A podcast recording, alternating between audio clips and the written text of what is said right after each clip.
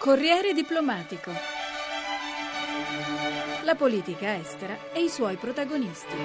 Il Corriere diplomatico è dedicato alle elezioni in Cile. È sfumata la vittoria al primo turno per l'ex presidente socialista Michel Bachelet, che nonostante il 47% dei voti dovrà sfidare al ballottaggio del 15 dicembre la candidata del centrodestra Evelyn Mattei, che ha ottenuto un inatteso 25%. Un confronto fra due donne cresciute insieme, figlie di due generali dell'aeronautica schierati su fronti opposti ai tempi della dittatura militare di Pinochet. Laura Pepe. Hemos ganado esta elección y lo hicimos con una amplia mayoría. Abbiamo vinto le elezioni con un'ampia maggioranza. I cittadini hanno votato per un Cile moderno, solidale e giusto, per una nuova fase segnata dalla lotta alle disuguaglianze.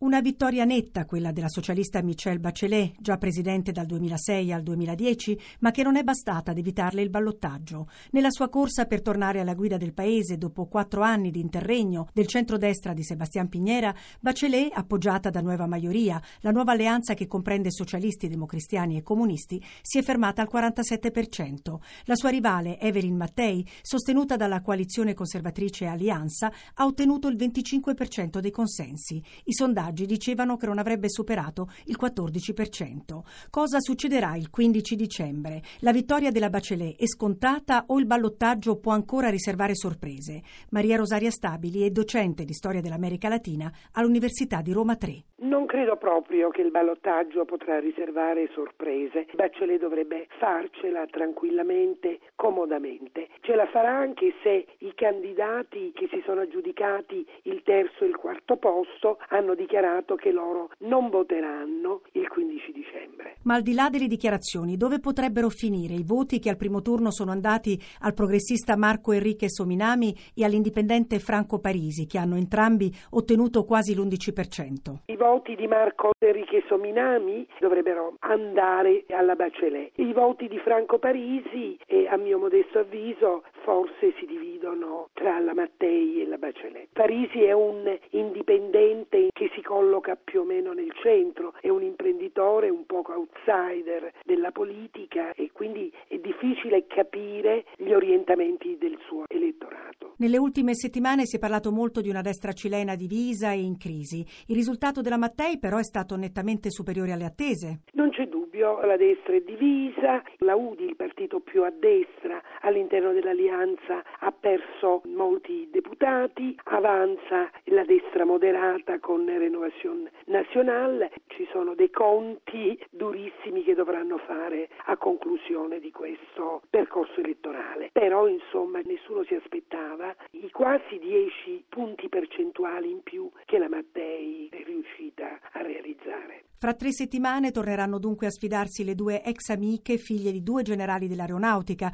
il padre di Bachelet vittima della dittatura di Augusto Pinochet, quello della Mattei complice. Due storie personali divise dal golpe dell'11 settembre 1973, tornate incredibilmente a incrociarsi. Ma quanto conta questo aspetto fortemente simbolico nella campagna elettorale? Io credo che conti a livello delle emozioni eh, dei partecipanti, dei cittadini e questo conta e ancora una volta ci dimostra eh, che il Cile, se non proprio spaccato, però il Cile è attraversato da profonde divisioni, da nostalgie. Anche se delle storie personali delle candidate non si è parlato molto in campagna elettorale, almeno nei dibattiti televisivi, del resto la Bachelet ha vissuto lei stessa l'esperienza dell'esilio e della tortura, ma ha sempre evitato di parlarne in pubblico. È uscito proprio un libro dedicato alle due sfidanti perché sono un poco i fantasmi che tornano dal passato e il paese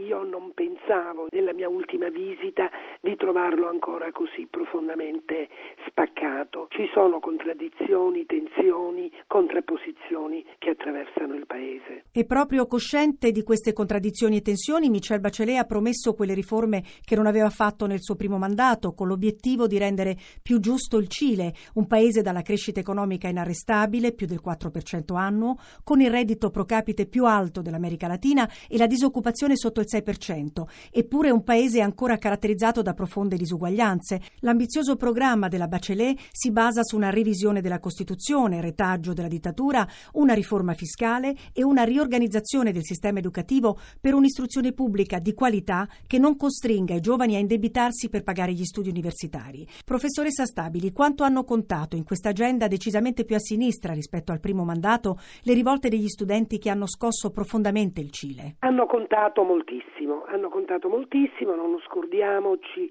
che tra il movimento studentesco e la Bachelet durante la sua prima presidenza e anche dopo ci sono state moltissime tensioni, gli studenti l'avevano accusata di non essersi pronunciata in modo favorevole rispetto alle loro rivendicazioni. Non scordiamoci che poi la leader del movimento studentesco, Camila Vallejo, è entrata ed è stata eletta alla Camera nella coalizione della Bachelet e ha vinto anche grazie all'appoggio della nuova maggioria. E non è stata eletta solo la Vallejo, la bella passionaria di 25 anni, militante comunista, da un mese madre di Adela che ha portato con sé al seggio. Anche gli altri tre principali leader studenteschi entrano in Parlamento, dove la coalizione della Bachelet ha ottenuto tanto alla Camera quanto al Senato una maggioranza solida. Ma basterà per riformare la Costituzione? Al Senato per le riforme costituzionali c'è bisogno di una maggioranza di due terzi, deve avere dalla sua l'unico candidato indipendente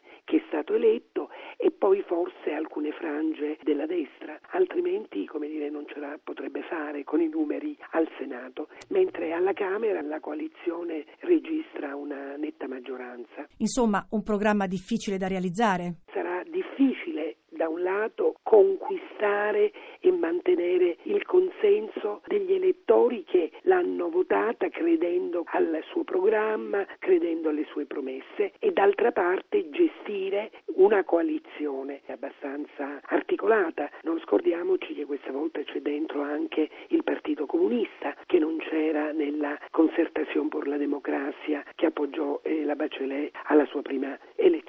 Quindi un interlocutore, un attore politico diverso rispetto ai tradizionali partecipanti alla coalizione di centrosinistra. E poi dovrà in qualche modo affrontare una opposizione, l'opposizione della destra divisa, frammentata, che eh, farà i conti eh, al proprio interno e insomma non sarà facile il futuro della Presidente.